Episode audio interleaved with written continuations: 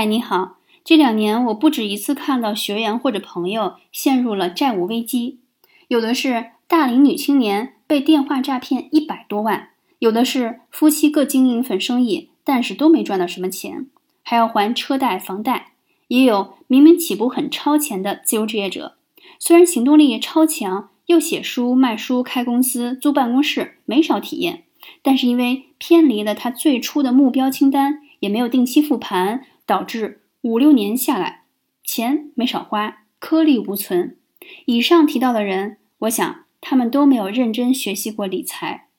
我现在非常庆幸，在三十岁的时候，真是一头扎进理财的学习中。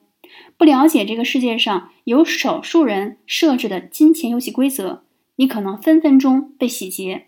我更是庆幸绕开了 P2P、电话诈骗、个人炒股。有些损失要用生命弥补，有些学费我们没必要交。